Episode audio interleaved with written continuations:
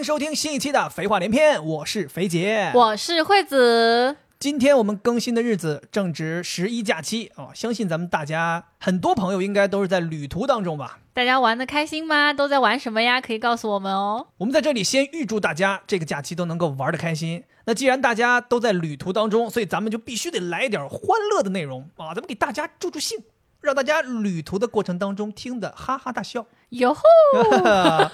这不是咱们的听众朋友们都说咱们两个人拿听众不当外人吗？是对吧？所以咱们今天就玩个大的，咱们来一个怎么，怎么大的你？你说的我都有点害怕了。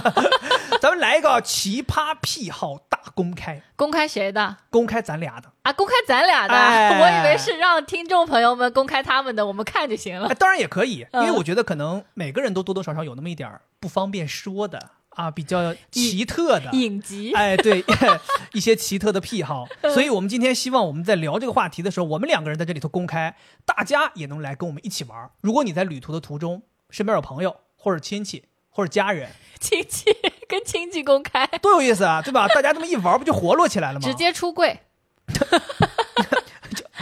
嗯，三爷啊，我是个小癖好啊，嗯，喜欢男孩子。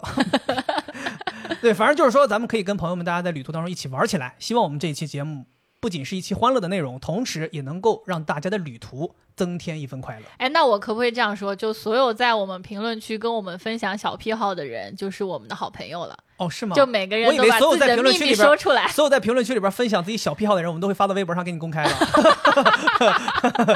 啊，大家在大家在写自己小癖好的时候，记着后边要缀上自己的身份证号啊，这样方便去人肉你。然后下一期我们就是读这些癖好，把身份证都读出来那种。来来来来，咱不能让大家光分享啊，咱们说好了跟大家一起来，所以我自告奋勇，我先公开一个我自己的好，啊，我来个爆炸一点的。嗯，呃，我有一个癖好，一直从小到现在都保留至今。嗯，我在睡觉的时候特别喜欢摸凉的人肉，凉的人肉，哎，就是比如说尸体，比如我小的时候喜欢跟爸妈一起睡，我就很喜欢摸他们身体哪个地方凉。那凉不就完了吗？就摸一不下凉。大家自己仔细体会一下，你其实睡觉的时候啊，比如说胳膊这个位置，胳膊肘，然后大臂这一块儿特别凉，我就特别喜欢捏那一块儿，特别舒服。尤其我特别喜欢的是胳膊肘，就这个你懂吗？就这个肘这个会有点褶皱这个地方，嗯，最凉，最喜欢摸。然后我会顺着你的大臂摸到那个位置的时候，然后就开始，你懂吗？这个手啊，大家想象一下，就有点像那个鸡爪，摸麻将一样，对，像哦鸡爪一样，我就揪这个地方。我就很喜欢摸这个地方，我觉得这儿特别舒服。我一摸，我整个人就安静下来，然后就能入睡，特别舒服。哦，是你一个入睡的这种安抚自己的方式。对我，但凡在睡觉的过程当中，如果要是醒了，我一摸，我立刻就回去了，就又睡着了。哦，所以我从小到大，不管是跟我爸睡还是跟我妈睡，我都喜欢摸他们这个地方。嗯，但你知道，被这么摸其实是很难受的。对，就睡不着觉啊！你现在还是这样啊？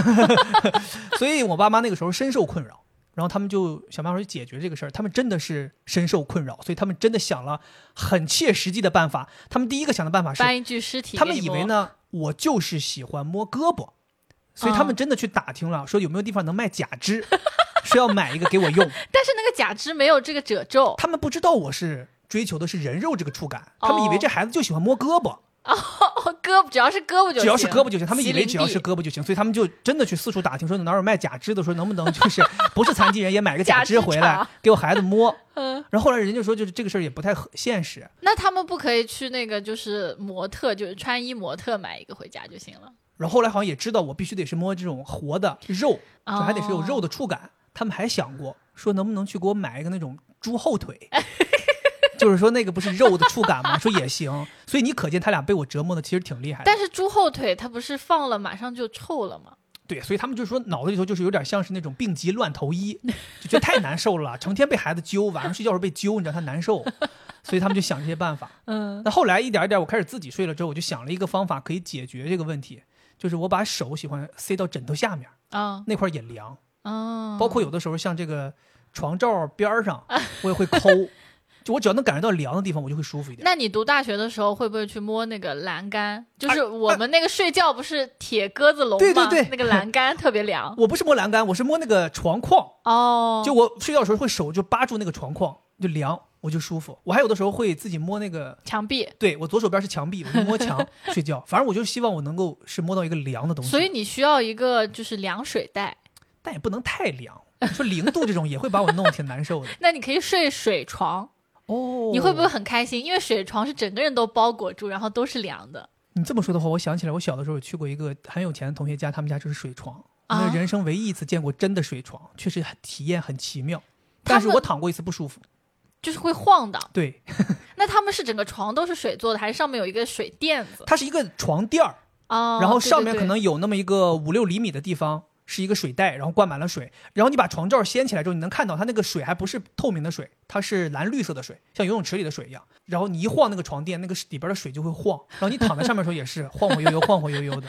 我都怕有些人躺在上面会晕会吐，感觉还挺舒服的。嗯，很奇妙。但现在没有这个东西了，我觉得你的这个癖好确实我也深受其害。就是你不是一个人睡了，你跟我一起睡了，你就开始摸我身上凉的地方啊。嗯，而且我跟你又，你懂吗？就是不像我要摸我爸我妈，还有些地方不能摸嘛。但是我要跟你的话，就是说哪儿都能摸了，所以我会寻找更多凉的地方，甚至说什么膝盖呀、小腿啊，我都会就够。但是我身上是挺凉的，对吧？嗯，我觉得我是像我妈，就我爸妈，我能感觉到我妈是那个身上比较凉的。当时我找对象就是特意挑的，就找找那体寒的，体寒，嗯必须找体寒的。嗯，就是跟你处几段时间，发现你整个人这个这个身体一看就是不行啊，就喜欢这种，喜欢这种虚的，喜欢这种寒的。入睡药丸是你的入睡药丸儿。对对对对，但是嗯我觉得也很难受，因为我睡觉是那种喜欢非常没有干扰的，嗯，就但凡有点干扰我就睡不着觉。你就是那种一直摸摸摸摸摸，那我什么时候睡觉？我管你什么时候睡觉。所以后来我就不让你摸我嘛，嗯，你就只能在自己枕头下面寻找一些凉意，然后你就发明了睡两个枕头。对，因为一个枕头的凉不够，我如果有两个枕头，我这样就自然而然会有两个枕头的下面，所以我就多了很而且你可以。交换，就下面这个热了，你可以再放到上面这个下面。我也是要睡觉的，我忙活那么厉害干什么呢？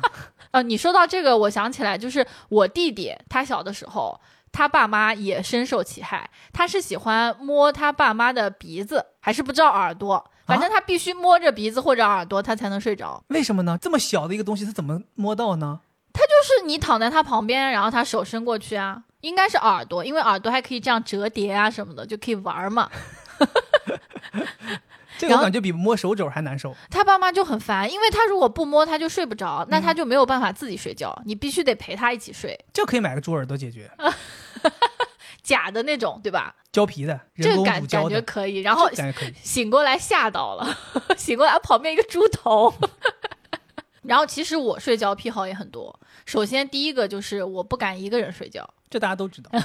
而且如果是两个人睡觉，如果我心态不太好，就是心慌很严重的话，我必须跟这个人紧紧挨着，就我得是那种直挺挺的，然后直挺挺的，上面盖个白布，然后我会侧过来，一般我都是向左侧翻过来，直挺挺的侧过来，对，就立立住了。然后这个时候，我不是所有的腿的后侧、屁股、腰的后侧和头的后侧全都可以贴到另外一个人，然后我就很讨厌你老是躲。有的时候你感觉我贴你贴的太紧了，你就会往你那边躲，然后我就再再挪过去。就我必须这样贴着，我才有安全感，不然我心就很慌。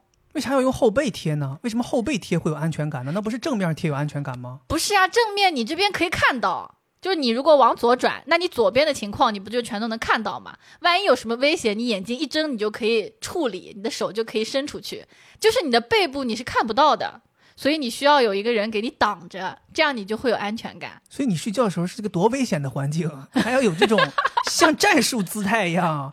就我就是一种原始的焦虑，就是害怕，所以我就会这样，就很像原始人嘛，他们不就要背靠背睡觉，这样可以互相保护嘛？万一有什么野兽，你确定你没有骗我？你是不是小时候六岁之前都睡在桥洞里？没有。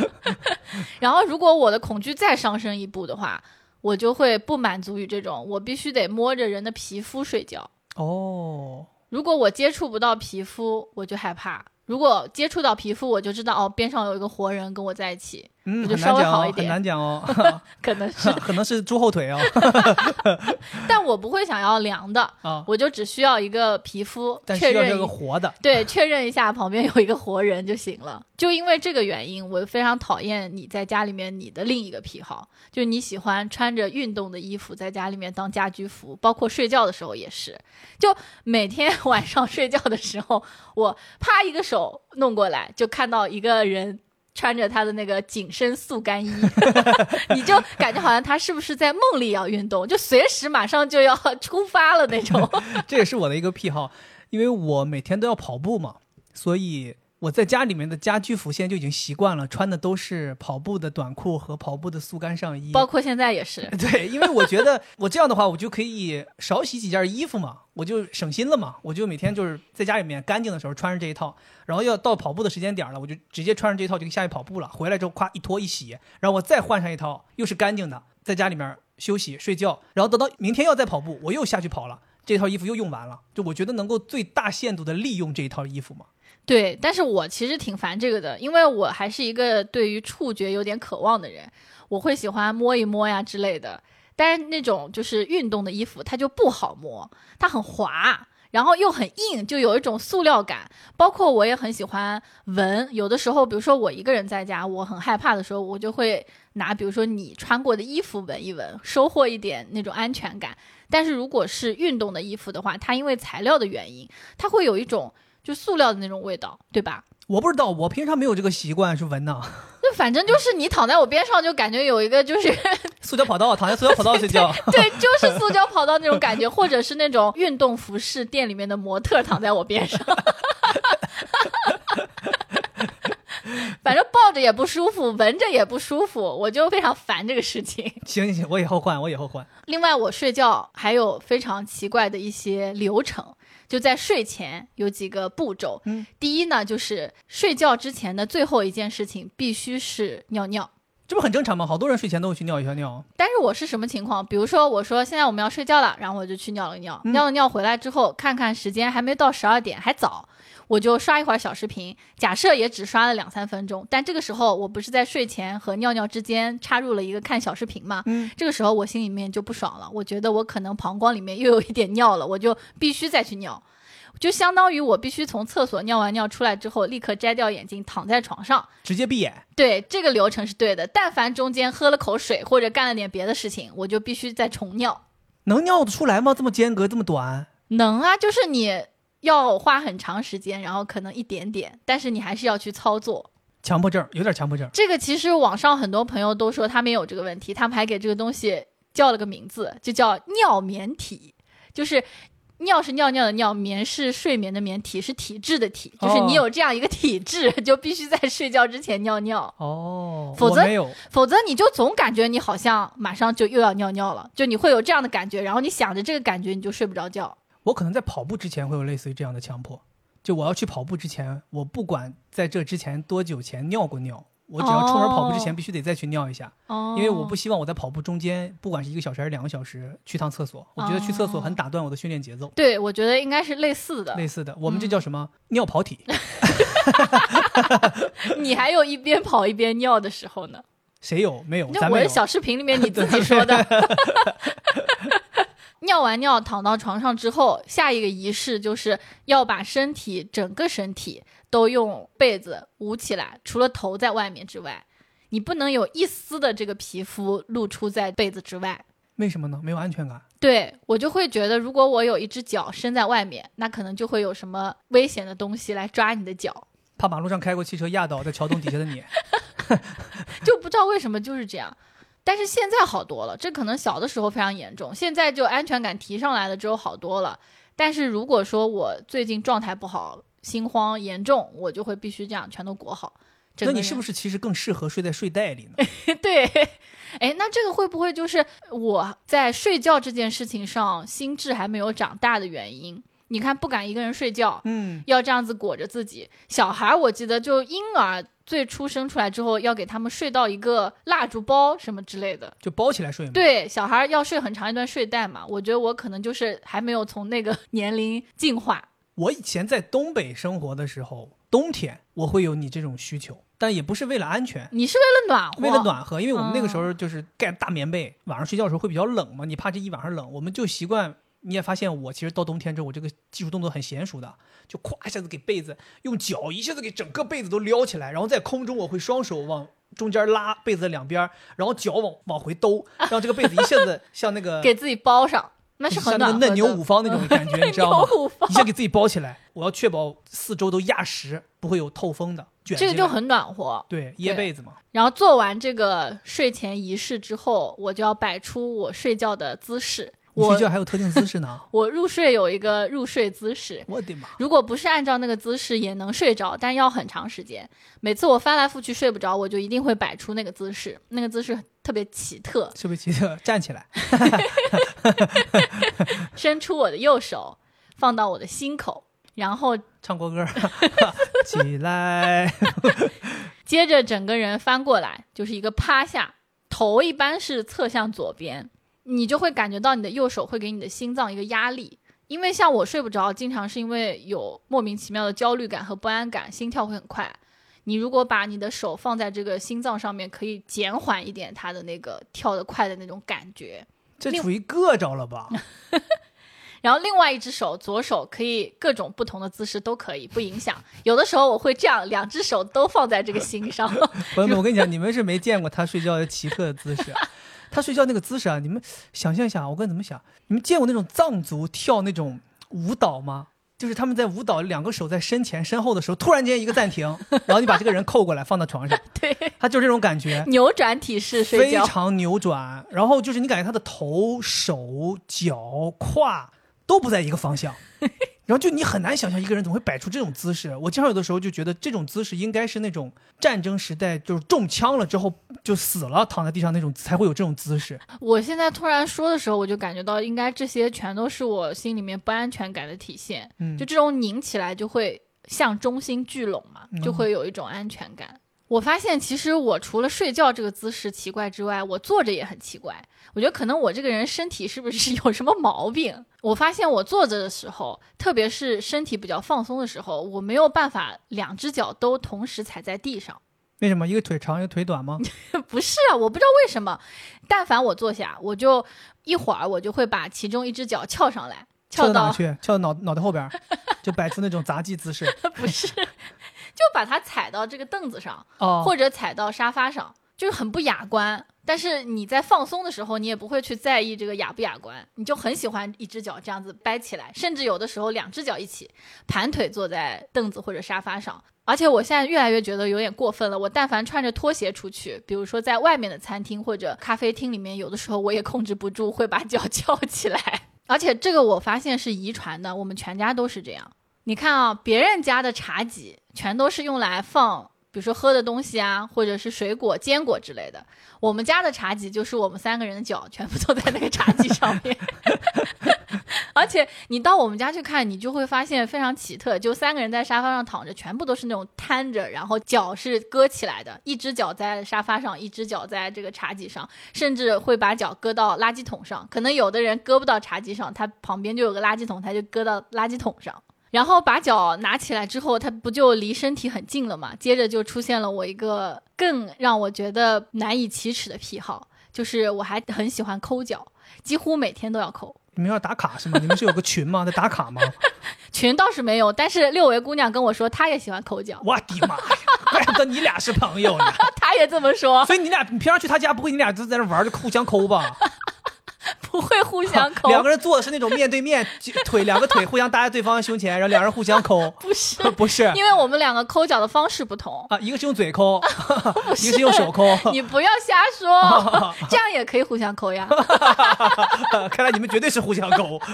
他说他喜欢的是抠脚趾头缝儿，我的妈！完了完了完了！而且他说他特别喜欢摸自己的大大脚趾。怎么他大脚趾特别厉害？不知道，就是攥着一直摸，就跟那个盘那个盘盘核桃一样所。以他大脚趾都包浆了 啊，跟其他脚趾都不一样了。不知道。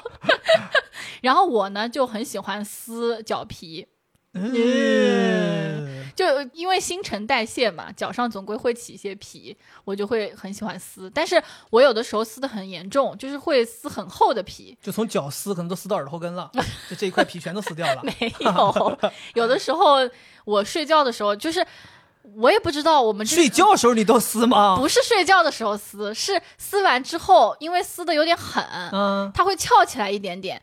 人的皮肤一旦离开人的身体，它死了之后会变硬，嗯，变硬了之后呢，你睡在床上，你如果脚不小心蹭一下被子，它就会滋啦撕开一啊，点，柳丝了就。嗯，然后撕开一点之后就很疼，因为其实撕的挺厚的。我经常去按脚的时候，师傅就会说：“哎，你这个要不要帮你修一下？”我说：“不用不用，留着我你说不用修，我自己修，我我自己擅长修这个，你们还得用刀，我手修。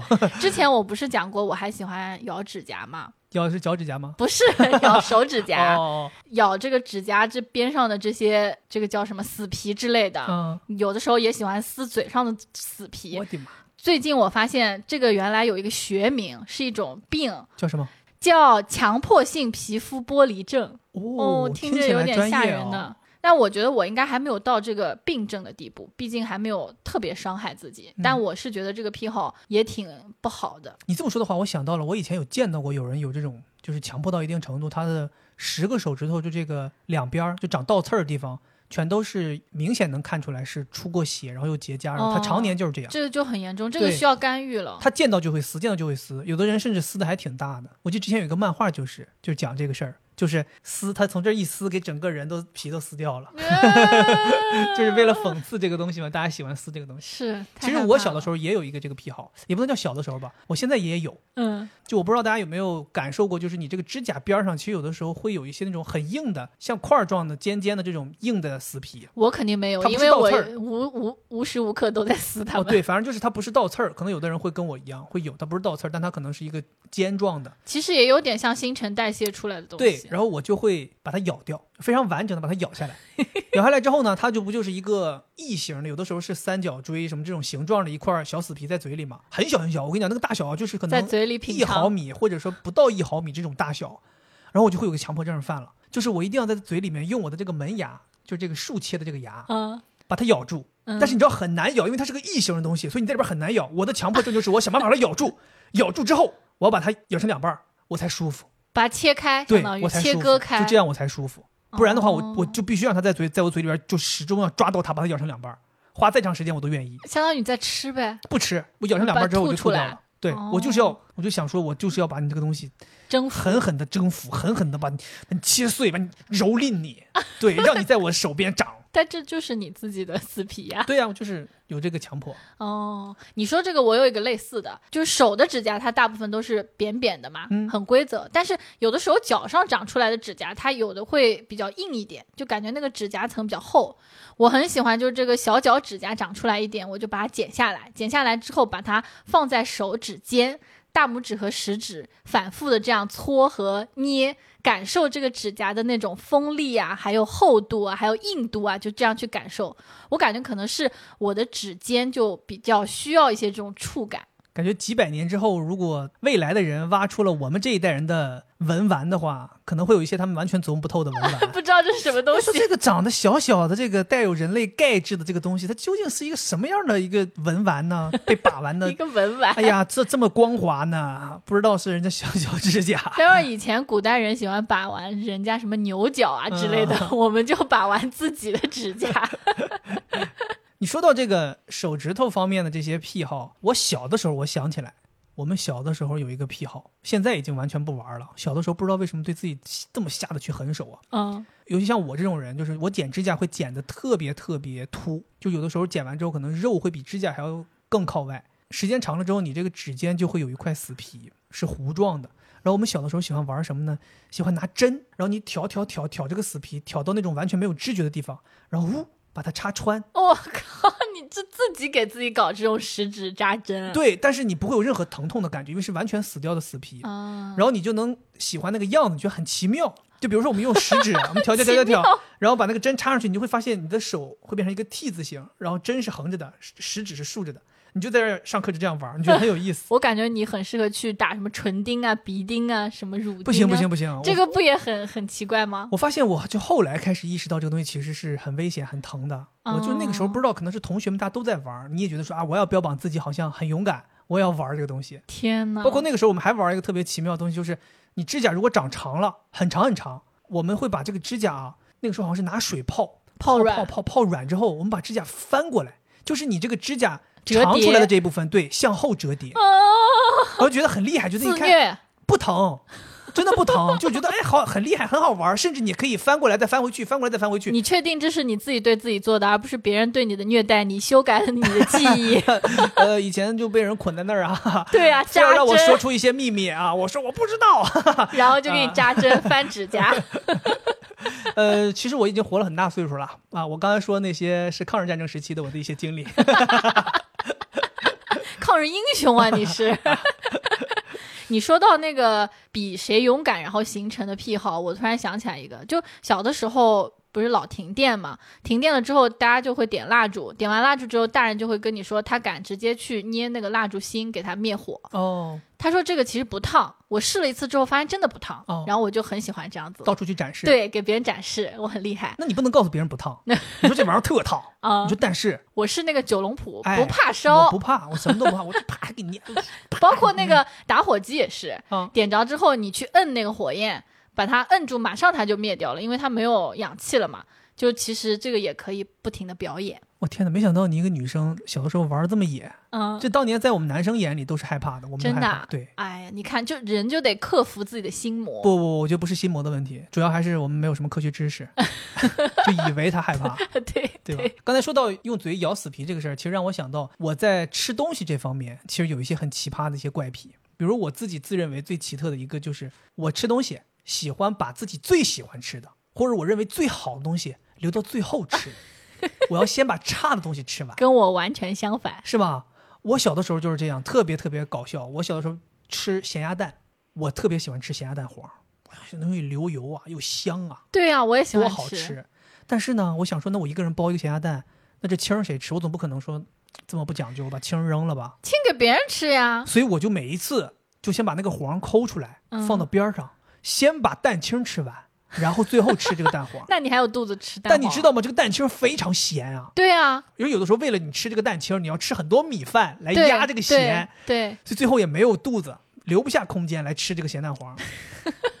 后来以至于我妈以为这个孩子就是不喜欢吃咸蛋黄，然后我妈每次都是把我的咸蛋黄后来拿走吃了。或者有的时候有人有些长辈一吃咸鸭蛋说：“哎呀，那个蛋黄给小孩吃吧。”我妈说：“不用给，不用给，哪有？我们家孩子不吃咸蛋黄，根本不吃，就喜欢吃蛋清儿。”我有的时候就你知道吗？有口难辩，就是因为你真的是就是这个习惯，从小到大都是这个习惯。那我跟你真的完全相反，咸鸭蛋我必须先吃黄，哦吃完了之后清就给我爸吃。所以我经常就遇到这个问题啊。如果咱们大家分食一个咸鸭蛋，这个蛋黄肯定是被那些想吃蛋黄人拿走了。对呀、人想吃的就立刻就吃了呀。对啊，就比如说，我印象很深，我从小跟我爸有一个温馨时刻，就我俩都很喜欢吃鸭子。鸭子不是每个鸭子都有一个鸭头吗？嗯，鸭头里面最好的就是那个鸭脑嘛。每次我爸拿了鸭头，会立刻把那个鸭脑咬出来给我吃，然后再把那个鸭舌头给我吃，然后其他那些零零碎碎的他就自己吃掉。我会觉得，那我就必须得立刻吃到他最好的东西。穷养儿，富养女嘛。你不是啊？你妈没有想穷养你，是你自己要吃那个蛋清的。穷命嘛。所以我现在长大了之后，我就不这样了。嗯，我现在讲究的是一个，我不管吃什么东西，我必须均匀下降。就是我吃饭吃菜，比如说我点了三个菜，一个米饭，我三个菜我都得是各吃一口，哦、然后吃一口米饭，我必须均匀下降，我必须保证我最后一口所有东西一起吃完。嗯，吃咸鸭蛋现在我也是这样了，我就从这个从头到尾横截面就这么吃下去，哦，谁也不给谁多吃一口。你看，你这个其实习惯，现在这个习惯其实蛮好的，我就不好，我经常会剩东西，你就会发现冰箱里面，但凡我们家来了好东西，冰箱里面那个旧的，它就永远就不会被吃了，然后再来一个新的好东西，第二好的那个就不会被我再吃了，我就每次都是吃最好的那个。那我们俩挺搭配的呀，就你吃那个不好的，我吃那个好的，不就好了？是呀、挺搭配的呀。你说到我这个穷命，所以我就是还有一个吃东西的习惯，也跟这个穷命有关，嗯，就吃泡面。我不知道你最喜欢泡面哪一口？我最喜欢泡面我觉得整个泡面里边最有滋味的一口，是吃到那个泡面底子，然后你那个汤喝完，慢慢沉底儿那些碎面浮出汤的表面，然后你能够看到汤和那些碎末混在一起，嗯。你可以一口把那东西都干进去，汤面混合物，就最后那个底子那一口，是我觉得整个汤面的精髓。因为你喜欢吃咸的，那个应该料最足，我不知道，反正我就觉得汤汤水水可以一口进来，这个是最舒服的。而且你喜欢吃软的面，就那个时候那个面已经泡的极软了，所以我吃泡面永远都是一滴不剩，嗯。因为我必须要吃到那个最后一口。这个我作证，每次我泡面吃到最后，最后一口都是你吃的。对我特别不能理解你们这种就是吃泡面吃完之后面吃完了汤不要了的人。我觉得这也是我一个不太好的习惯，就我现在总有一个习惯，除了麦当劳，其他的吃的我总要剩，就吃不完。你跟我妈一样，我妈以前就是，我妈吃米饭永远都要剩一口，她不管盛多少，她盛一碗也是剩一口，盛半碗也是剩一口，盛三分之一碗也是剩一口。这个到底是什么问题？绝对是有问题，我觉得我估计这个可能在学术上也可以定义为一种病。可能是内心匮乏，觉得全吃完了，可能下一餐就没有了，就又得留一点儿。所以在你们这种人身边，我们就永远都要多吃一口饭。如果不想浪费的话，我们就永远都要多吃一口饭。我跟你讲，我吃泡面特别喜欢吃它里面那个假料。曾经一段时间，我特喜欢吃那个康师傅的鲜虾鱼板面，它里面会有那个甲鱼板，它不是那个螺旋的那个对，红颜色的螺旋那个，啊我特别爱吃。还有一个面叫做炖鸡的一个面，它里面有黄颜色的假的小鸡肉，我就都特别喜欢吃这两样东西。你也不是什么复命啊。对，它就很奇怪，我就觉得那个小鱼板吧，它还没有泡的时候硬硬的、小小的，泡完之后会变大，就觉得很好玩儿，能变多大？五米乘三米了。可以放在我们楼下，你跳楼的时候可以救你。你说到吃东西，我还有一个特别奇怪的癖好，嗯，就吃零食的时候，我不是特别喜欢吃口水丸吗？一种蚕豆坚果，我特别喜欢吃那个东西。其实吃很多这种膨化食品，我都是有这个习惯。就大家吃这种东西，不是都会拿食指和拇指去进去抓嘛？对，抓出来吃嘛不？然呢？拿脚趾抓，那是你和六维姑娘，拿脚趾互相抓给对方吃。你们好恩爱呀、然后呢，这不是这抓着出来吃嘛？你这抓时间长了，这一袋儿吃完之后，你这个手指这两个手指上面都会沾着、这个、包裹对，有一些这些零食的这些粉末都会粘在上面。碎末儿，这些调料啊什么的，我就特别特别喜欢。整袋吃完之后，我这两只沾满了调料的手指头，哎吃零食我跟你讲，对于我来讲是其次，主要是为了最后这两个手指头这各缩了一下。呃朋友们，我跟你们讲，你们可以去体验一下，吃这个口水丸这个蚕豆，吃到最后，这个两个手指头会有厚厚的一层它那个酱汁，哇，你们这一缩了。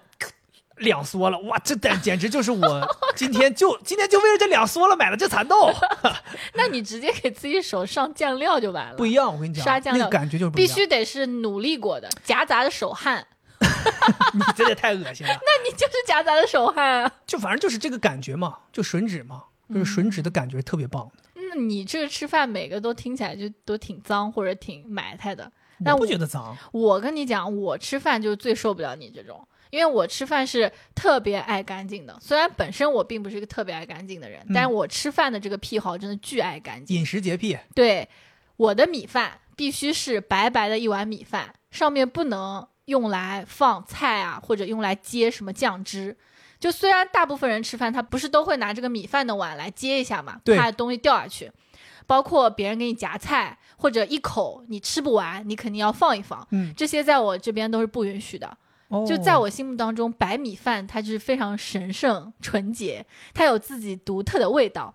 你如果加上了其他的东西，它就会盖掉它那个味道。不愧是大米公主，所以我从来不吃盖浇饭，偶尔去吃盖浇饭，我都会告诉他说：“你给我分开放，哦因为我只是把那个菜当做一个菜在吃。”除了米饭之外，面条就是我总是把主食和这种菜我都要分开吃。哦你这么说，我好像意识到了你，就上海那种浇头面，好像你都会把浇头拿出去，单独把面放在那儿，就光面吃光面，然后浇头另外再吃，相当于点了一个菜和吃了碗光面。对，不然我就觉得奇怪。即使我们吃片儿川，料和这个面是混在一起的，我吃的时候也会稍微挑一挑，哦吃一口面，然后再吃一口菜，就这样。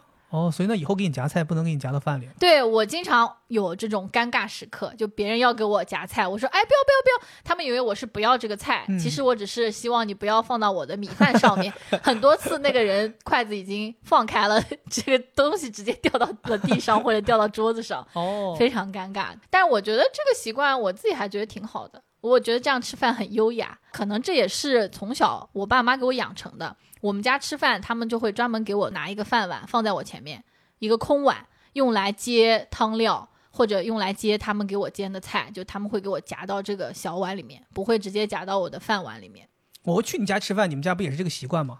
但就是所有人都有是吧？就先吃饭的时候，每个人是面前有个空碗的，就跟我们东北喜欢有个小碟子一样。然后等到吃到一定程度，你们会再拿新的碗去盛一份米饭，然后单独来吃这个米饭和其他的一些剩菜。对，包括如果我用了这个碗已经吃过肉汁了，它下面有肉汁了，我必须要洗一下才能再去盛饭。我不太允许就是米饭和肉汁混在一起。我唯一能够允许的是鸡蛋。你看，我喜欢吃生鸡蛋拌饭，包括鸡蛋跟拌饭我也会吃的。然后或者到最后我可能会汤泡饭，这些我都吃，但是我没有办法允许盖浇饭的存在。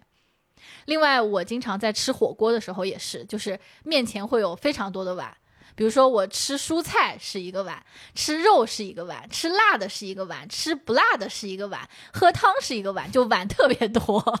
这个我真的是我深有体会。我们俩那次去成都，咱去吃那叫什么那火锅店龙森园，啊，龙森园，惠子跟服务员要了四次小碗，我以为是给我要的，又是喝汤啊，又是吃料啊，又是干什么的，我以为是给我要的。后来他面前有五个碗，然后我这就一直都是一个碗，从喝汤到吃辣锅，到吃不辣锅，到蘸酱，我全都是这一个碗儿。哎呀，你说起来我口水又出来了，好怀念啊。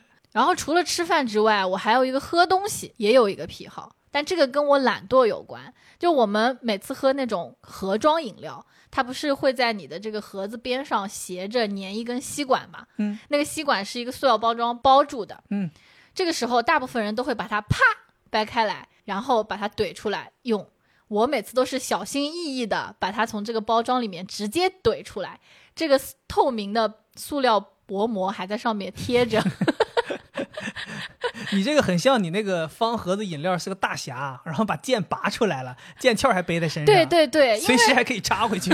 因为我不希望就多一个垃圾，有的时候电风扇一吹它就飞来飞去，我就觉得这样很好，所以我就形成了这样一个癖好，而且我会以此很骄傲，因为你怼出来还是需要一点技巧的。对，没想到你一个把日子过这么高效的人，竟然会愿意花时间把这个东西慢慢怼出来。因为我更不希望花时间把垃圾分成两次扔。其实你这么听下来，我们这很多奇葩的一些癖好，很多都是一些强迫性的行为嘛。嗯，我觉得尤其像我这个人，我这个人真的是强迫症特别多，所以我在日常生活当中有很多很多这种奇葩的癖好，都是跟强迫症行为有关的。嗯比如说我看电视，我看电视有一个强迫症行为，就是咱看电视不是调音量嘛？尤其像咱们可能你不同的 app，它它的这个音量都不一样，你看直播又是另外一种音量。我每次调音量，我只能接受我们家这个音量是偶数，二四六八十可以可以。然后如果是奇数，我只能接受它是五，哦，所以你只能接受偶数或者五的倍数。对我只能接受这些数字，奇数是不可能的。如果现在这个音量九是刚刚好，我宁愿它小一声八。但是九这个数字也不错呀，就三的两次方。我不是因为它吉不吉利，我就是必须希望它是一个整数，希望它是一个偶数，那如果它不是偶数会怎么样？电视机会爆炸。我就会把它调成偶数。不是的话，你心里面会很难受。难受。如果是我自己在调音量的话，我一定不会让它是奇数的。哎，那你每次打开之前，你会确认一下吗？还是如果你觉得这个音量 OK，你就不会再确认？我每次打开电视之后，立刻第一件事就是调音量。必须得是偶数。我倒也不是说要检查一下，就我觉得我打每次打开电视都要调一个合适的音量嘛，那自然而然它就把它调成一个偶数。你说到这个，六维姑娘也有一个类似的，她说她的车载音响的音量必须得是十一，为什么？他觉得这个音量刚刚好，同时可以盖掉他这个车的噪音，以及他听着耳朵就很舒服。但如果是十或者十二就不行了，所以每次他都一定得是十一，不允许别人给他调掉。所以给他调掉会怎么样？调掉他就会马上发现，这么厉害吗？对我下次去试一试。我下次去试一试，这么厉害吗？对啊，他的耳朵是尺，分贝仪。然后他说他看电视还有一个奇怪的地方，就是不管他这个电视是好看还是不好看，但凡他开始看了，他就不允许自己错过任何一点点剧情或者时间。就比如说他在看的时候，我突然给他发个消息，他要回复，或者他要去拿一个外卖，或者去上个厕所，他一定要暂停。如果他来不及暂停，他就会倒回去再看，他就必须得全部都看完，一个情节都不能错过。我有的时候也真的会这样。我尤其是自己一个人在家的时候，比如说我今天说，哎，没什么时间好好看东西，我就随便挑一个看过的。比如说我经常有的时候打开这个 Friends 看看《老友记》，我都看一百遍了，我倒背如流。你以为我在家里面就拿它当一个什么背景音是吧？但是其实我的注意力还是会被牵扯。如果我去干别的事儿，离开了客厅，离开了电视的范围，没办法看到它了，我回来之后觉得真的是很贱，就还要往回倒一倒。看一看前面什么剧情，即便你看了一百遍了，你还是想要完整的知道这一段是什么剧情。但你们跟我这种人在一起就会很难受，因为我是属于那种无所谓的。就比如说我去上个厕所，我经常会跟你说别给我暂停，别给我暂停啊，啊继续放继续放，因为我是那种很着急的人，我很希望剧情赶紧推进。那有的时候我就会特别不爽，我会觉得说，这个人对于我推荐给他看的东西也太不尊重了吧？我这个东西怎么可能错过一秒呢？为什么让别给他听呢？还有一个最尴尬的是，如果我错过了一个剧情比较重要的，后面我看不懂了，我还会各种问，就哎这怎么回事儿？这这刚才怎么了？我就还会这样，所以我觉得我这还挺讨厌的，对于你们这种人来讲。然后六维姑娘她还有一个特别奇葩的事儿，这也是我跟她每次见面我都会发现她在干的一个事儿，就是搓纸。搓什么纸？搓那种相对比较硬的，主要就是那种水单，就餐厅给的那种水单，外卖也会贴在那个外卖袋子上面，一个长长的，哦，他是不是把这东西搓成那个小长棍儿、小棍对儿？对，就非常精细，对对对对用食指，你最难的就是先开始找那个边儿，找那对个角，从一个对对，角开始，从那个角开始你得搓。哎呦，他说他这个小癖好是从小学开始就有，就开始有课本了就有。他说当时新发一本课本，全都卷边了。他就会不小心，他他就会无意识的开始这样搓。哦后来他爸妈就专门给他买报纸让他搓，就不要搓这个课本了。等他长大了，现在了，他说他专门会收集发票来搓。就发票那个质地特别适合搓。他会选择，不是每一家餐厅的这个水单发票都会入他的眼，他会这样子闭上眼睛，然后两个手这样去感受一下。我的！适不适合搓啊？适合搓，他就会留下，哦他也不会立刻搓，他可能会在比如说看电视或者开视频会议的时候，比较无聊的时候，他就会开始搓。攒着搓？对，搓完之后，他还会把这两根接在一起。他干什么？他要组组成一件什么杀 大杀器吗？他说，就屠龙刀啊！他说组成的这根棍子打在身上很痛。组成的这根棍子就是俺老孙的金箍棒啊！他会自己抽自己。什么病啊？孩子什么病啊？接着他说，他们家猫也很喜欢玩他这个搓完的这个纸，所以他就更有动力了。如果发票没有了，他就搓餐巾纸，那我想说，他能不能去网上买一些这种原材料回来呢？就不用天天攒了。那就没意思了。必须得是这种随机而来，哦然后有一种攒，然后碰到一张特别好的，他就会觉得啊，这是我的梦中情纸，然后开始要攒在那种大事件的时候，比如春节晚上的时候搓，是不是啊？天哪！我其实也有的时候会玩这个东西，嗯因为咱不是有的时候去餐厅等号，他说给你打一个那个取号单，那个纸就经常很适合搓。就比较光滑，又有点点硬。然后你等座的时候不就挺无聊的嘛，你就没事儿你就会搓。我跟你讲讲心里话，真的就是你别说它这个能搓出来这个纸适不适合，我有的时候就是因为我不了解，我以为所有纸都能搓，但我经常有的时候拿到那个纸啊，搓半天搓不出来，我还纳闷，我就是是今天这个手法有问题吗？就是你会自我怀疑，其实可能是纸的问题。然后你刚才不是说到他这个发了课本之后会搓吗？这个就让我想到我小的时候就是发了课本就会搓，而且你这个东西吧，你知道吧，你还搓不了太大面积，你就嗯搓一个角儿，然后你我那个作业本都是卷边儿的。这个很难想象哎，你不是一个很爱干净和整洁的小孩吗？我卷完之后，我会放在床下把它压平，然后可以再卷，不会再不会再卷了，我就只会卷它第一次。就喜欢新的。对，莫名其妙，我就有一段时间会很痴迷这个事情，嗯，觉得好像哎能卷成一个棍儿，挺有意思。我觉得这个就是小孩儿的时候，我们之不是经常会讲你会有口欲期、手欲期嘛？就是手欲期那个时候可能没有把你的这个触觉整体的开发出来，所以你会一直想要手上有点什么东西。可能单纯的就是想要一根金箍棒吧。然后我还想起来，我有一个有点不太好意思讲的小癖好，但我觉得可能很多人都有，因为我好像听说别人有，就是我们在微信上面聊天的时候，不是经常会诟病对方发语音嘛，嗯所以我们其实很少发语音。现在又有语音可以转文字这样一个功能，觉得挺好的，所以别人如果给我发一条语音，我都很少听，我基本都是转成文字看。但是偶尔我需要发一条语音了，我就会在发完之后一定要自己再听一遍。检查一下自己说的好不好。对，而且有的时候甚至不是只听一遍，可能会听好几遍。而且我会特别关注自己在里面的语气，以及我经常会在发语音的时候说哈哈哈之类的。假假笑，对，我会去关注一下我的这个哈哈哈，就是真不真？真不真？对对对，但每次听我都觉得很假你。这不网上有那种视频吗？那给朋友发这个！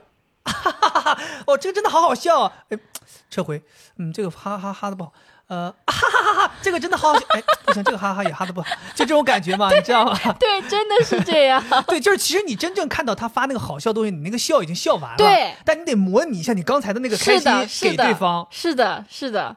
每次我自己听的时候都觉得，哎，不满意，不满意，不行，不行。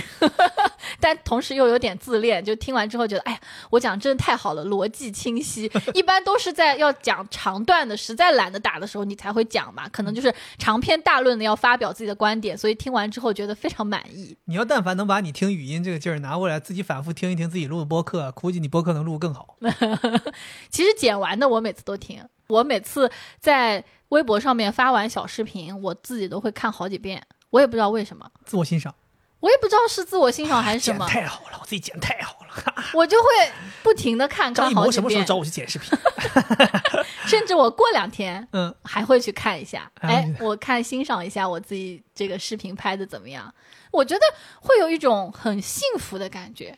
我觉得是视角不一样，给你带来那种不同的体验吧。嗯，你拍的时候，你可能更多的是参与者，剪完之后自己再看，你就有点像是一个上帝视角，嗯，以一个第三者的视角在看这个东西。然后就会想，哎，这两人日子过得不错啊，就是这种感觉，反正还是挺开心的。然后我还有一个挺强迫的事儿，就是晾衣服的时候，我有一个强迫行为。正常晾衣服，很多衣服都拿衣架晾，这个事儿没啥可强迫的，就拿衣架套上去就行了。但是我不知道大家晾这个袜子在家里面是怎么晾的。我们家晾袜子是有一个挺大的一个那种上面全是夹子的这样的一个集成的这么一个晾衣架的一个东西。我在晾的时候呢，我必须要精确的计算分配它的重量。就是我比如说我厚的袜子，我必须要左边头挂一个，右边头挂一个，嗯，然后什么地方分配什么样的东西，物理挺好的呗。我必须得保证我最后晾完之后，我这个东西我三百六十度一旋转，它是一个平衡的状态，水平的，不能有任何哪边沉了。我如果要是最后检查一遍，三百六十度一转，它不是一个平衡的，我就得开始调整，一直调整到它是平衡的为止。哦，但是因为咱们的东西已经使用的比较久了，所以现在每次洗完之后该怎么晾，我自己都已经分配好这个重量了。每次轻车驾熟路，就熟咔啦一整，最后肯定是平的。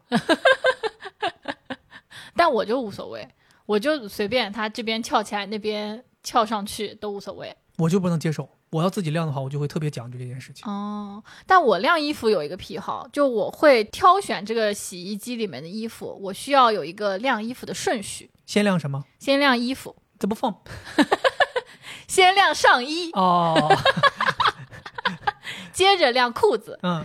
最后晾袜子和配件，那要是万一第一个拿出来的是袜子或者配件怎么办？扔到地上。啊 什么？真的，我每次都是不白洗了吗？那我们阳台是干净的呀。就我们经常，比如说我一条裤子拎出来的时候，总是会带出来一些东西，它可能就掉到地上了，我就随便它掉在地上。天哪！你不会第一次知道吧？我不知道。以后就不想让我晾衣服了。是呀，我每次都是小心翼翼的一个一个拿出来，要是万一掉到地上，我就赶紧捡起来，然后再扔回洗衣机里。那不，它都已经掉到地上了呀。三秒原则嘛，就不会特别脏吗？还可以吃啊，这个内裤。啊，我晾衣服还有一个奇怪的地方，嗯，就是那个阳台不是有一侧是靠近外边窗户，有一侧是靠近屋里吗？我运动的所有运动的衣服都是要靠近外边这个窗户的，所有不运动的衣服是靠近家里这一侧的。哦，这个我也是必须。安排的。我好像也有一点点，我喜欢就是左右平衡，就我不能允许一根杆子上面放了十件，另一根杆子放五件，必须得是一根七件，一根七件，还有一件放在中间。哦，你这个强迫我喜欢。嗯，嗯，下次改一改那个衣服，不要就扔地上那个就行。另外我还想讲一个我吃外卖的一个小癖好，就是大家可能拿了外卖之后，顶多把它拆开来，然后就吃了嘛，又很省事儿，吃完直接丢了都不用洗碗。这不就是点外卖的奥义吗？对，但是对我来说，我就因为外卖吃的有点多了，我就厌烦了。每次外卖来之后，我都要把外卖放到我们家的餐具里面，而且我会选择汤汤水水多一点的放到碗里。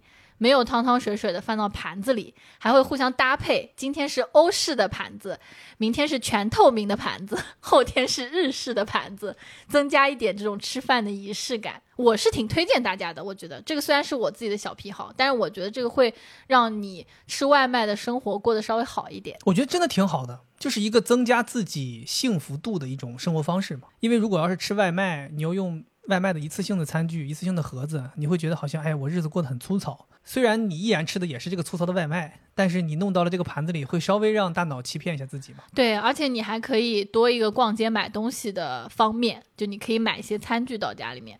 你这个就说到我，你看我平常出门逛街，特别喜欢买盘子、碗、餐具、筷子、刀，买这些东西。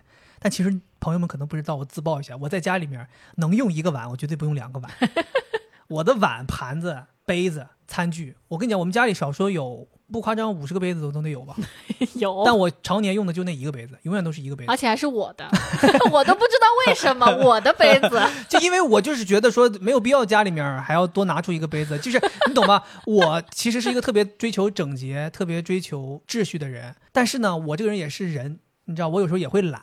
我也不是说永远那么自律，说永远都是说，哎，你让我清理，你让我整理，你让我清洁，我都那么亢奋。其实有的时候我也是会偷懒的，所以我很怕这些东西我都拿出来用完之后还得清理，清完还得再给整理回去，我这不给自己徒劳，增加很多没有用的功吗？怪不得你永远都只是这一个。对，所以我在家里边就是说我能不用第二样我就不用第二样，而且这样还对我有个好处，就是这些东西永远都是新的，我更开心。那我跟你又是相反的，我就是属于那种，比如说我今天这个杯子喝了牛奶，喝了牛奶我没洗，没洗它就被我放在了。那个水兜里面，而且我就把它忘了，忘了，忘了之后，我就今天现在又想喝果汁了。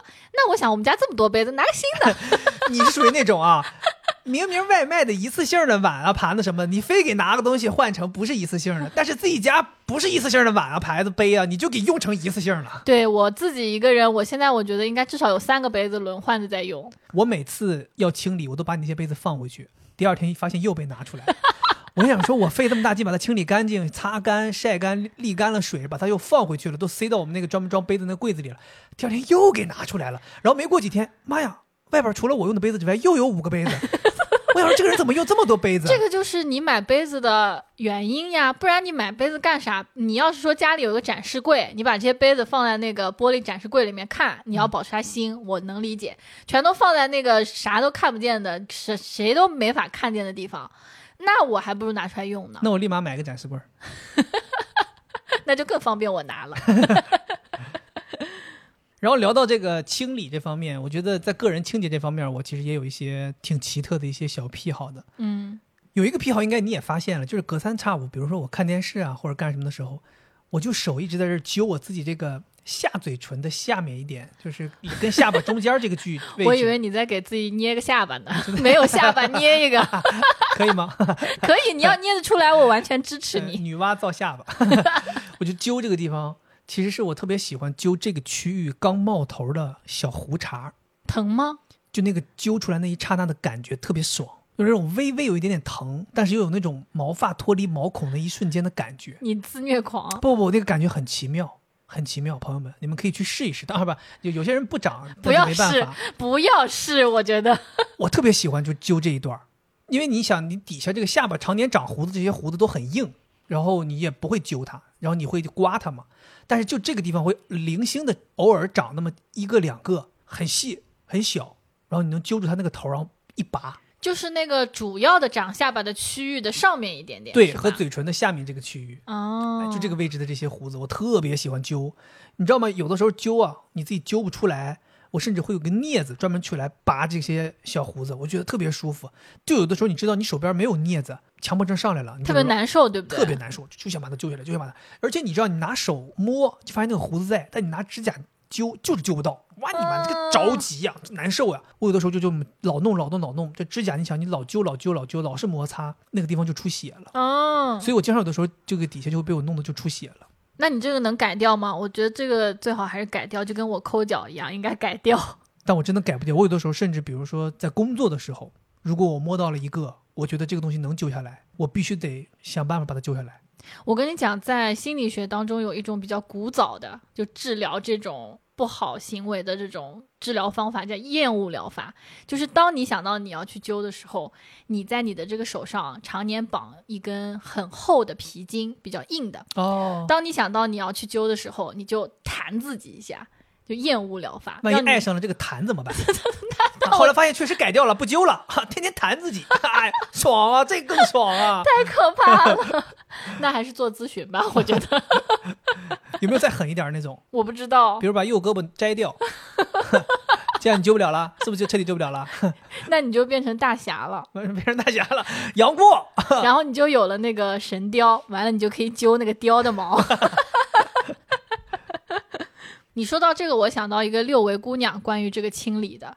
她说她每天早上洗脸的时候，必须在洗脸结束的时候擤一下鼻子，不管鼻子是脏还是干净，能不能擤出来东西，她都要擤一下。但她说，但凡有一天她没擤，她就会觉得这一天啥事儿没干。没擤鼻涕，对就觉得啥事儿没干。对，就感觉这个擤鼻涕这一下是开启他整一天的这样一个仪式。所以我觉得这个其实挺强迫行为的，我现在也是，就是这是一种奇怪的、没有太大意义的清理。是吗？我不觉得，我觉得很有意义。你每天都清理出来很多垃圾，我每天都要清理，而且嗯我跟你讲，我都不仅仅是说简单的醒一下，我应该是跟我，我不是有个哥哥是当医生的嘛，他也有一段时间老寄住在我家，每天早上见他在那个厕所里洗漱，动静特别大。那个时候我爸妈都很懵，我说这孩子怎么在厕所里边动特别大，他就哐哐哐哐哐，老老跟那儿就是擤 厕擤鼻涕。动作特别大。然后后来我们就问他，我们说你在这干嘛？他说他在洗鼻子。然后当时你知道深受震撼，就从来没听说过有人洗鼻子。你就问他什么是洗鼻子，他就教我，就是他就是会捧一捧水，然后用鼻子往里吸水，但是呢他又能掌握好这个吸力，既吸进去，但是又没有呛到自己，然后再把鼻腔里的水一下子醒出来，然后把里边的一些怎么说吧，这些陈年的一晚上你这个积累的一些脏东西，一晚上就陈年了。哎呀都清理出来。然然后后来我就学会了。一开始的时候确实比较难把握，经常有的一吸就呛了，每天早上起来就呛的满脸都流眼泪啊。后来慢慢掌握好这个度了，哎呀，确实舒服。就是你洗脸洗完之后吸一盆水，一吸嚓一起，特别舒服，真的能清理出来很多脏东西。那你要每天都弄吗？你会有像他这种，就是如果不弄的话，就会一天都感觉啥事儿没干。我都不是每天都弄，我只要洗脸或者洗澡，我就要做这个操作。哦，因为我是觉得这是身体的一部分，清理了一部分。如果我没洗，就好比说，如果我洗澡但没洗脸，或者如果我洗澡但没洗头，那我就觉得不舒服。那我想请问，你会有一天不洗澡也不洗脸吗？不会啊，哦，为什么要不洗澡不洗脸？那六维姑娘她不是很宅的一个人吗？她这件事情奇怪就奇怪在，如果今天她早上刷了牙没洗脸，那她就无所谓，她就不会执着于她要洗一下这个鼻子。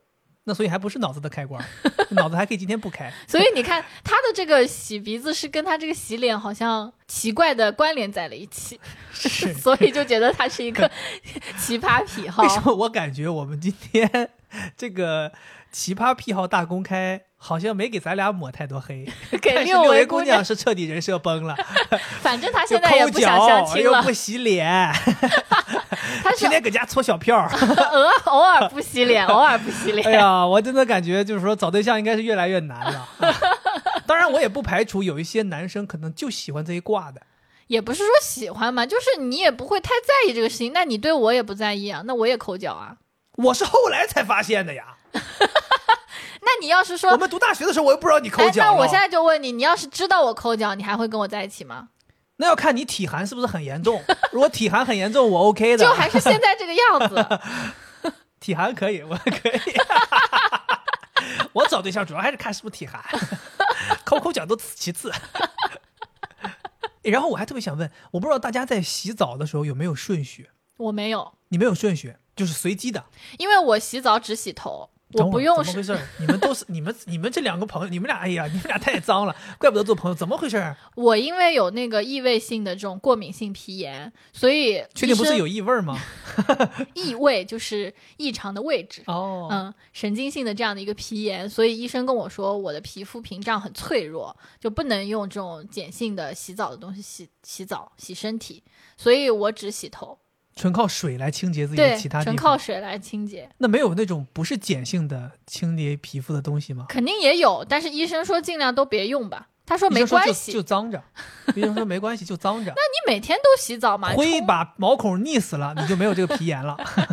这个可能是你们北方喜欢搓澡人的一些执念，就觉得好像身上有很多灰。我觉得其实没有，就你洗澡用水一冲，其实就掉了，那为什么每次我们搓还能搓出很多灰呢？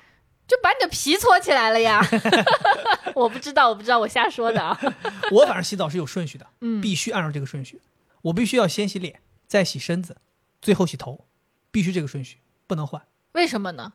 就我是这么分析的啊，嗯，我是分析我脸首先是最需要干净的地方。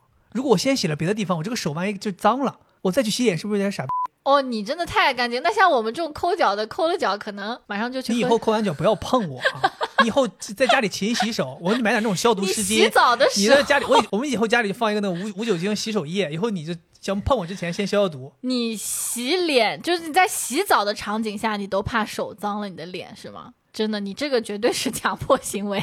我其实这样还有一个想法，就是可能也是从一些很奇妙的角度去思考，就是你想我最后洗头，我这个头上这个清洁液就哗哗掉下来，就会把身子又清理了一遍嘛。哦对，其实你这个好像有点误打误撞，是对的。我听说就是洗头要放在后面，因为你要让你的头发先充分的浸湿。对对，嗯，我跟你讲，人千万不要过度清洁，过度清洁对身体不好。每天你洗一个澡，每天洗一个头，有的人甚至不用每天洗，像我们可能油比较大的，每天洗头，我觉得两天洗一次头也没有问题。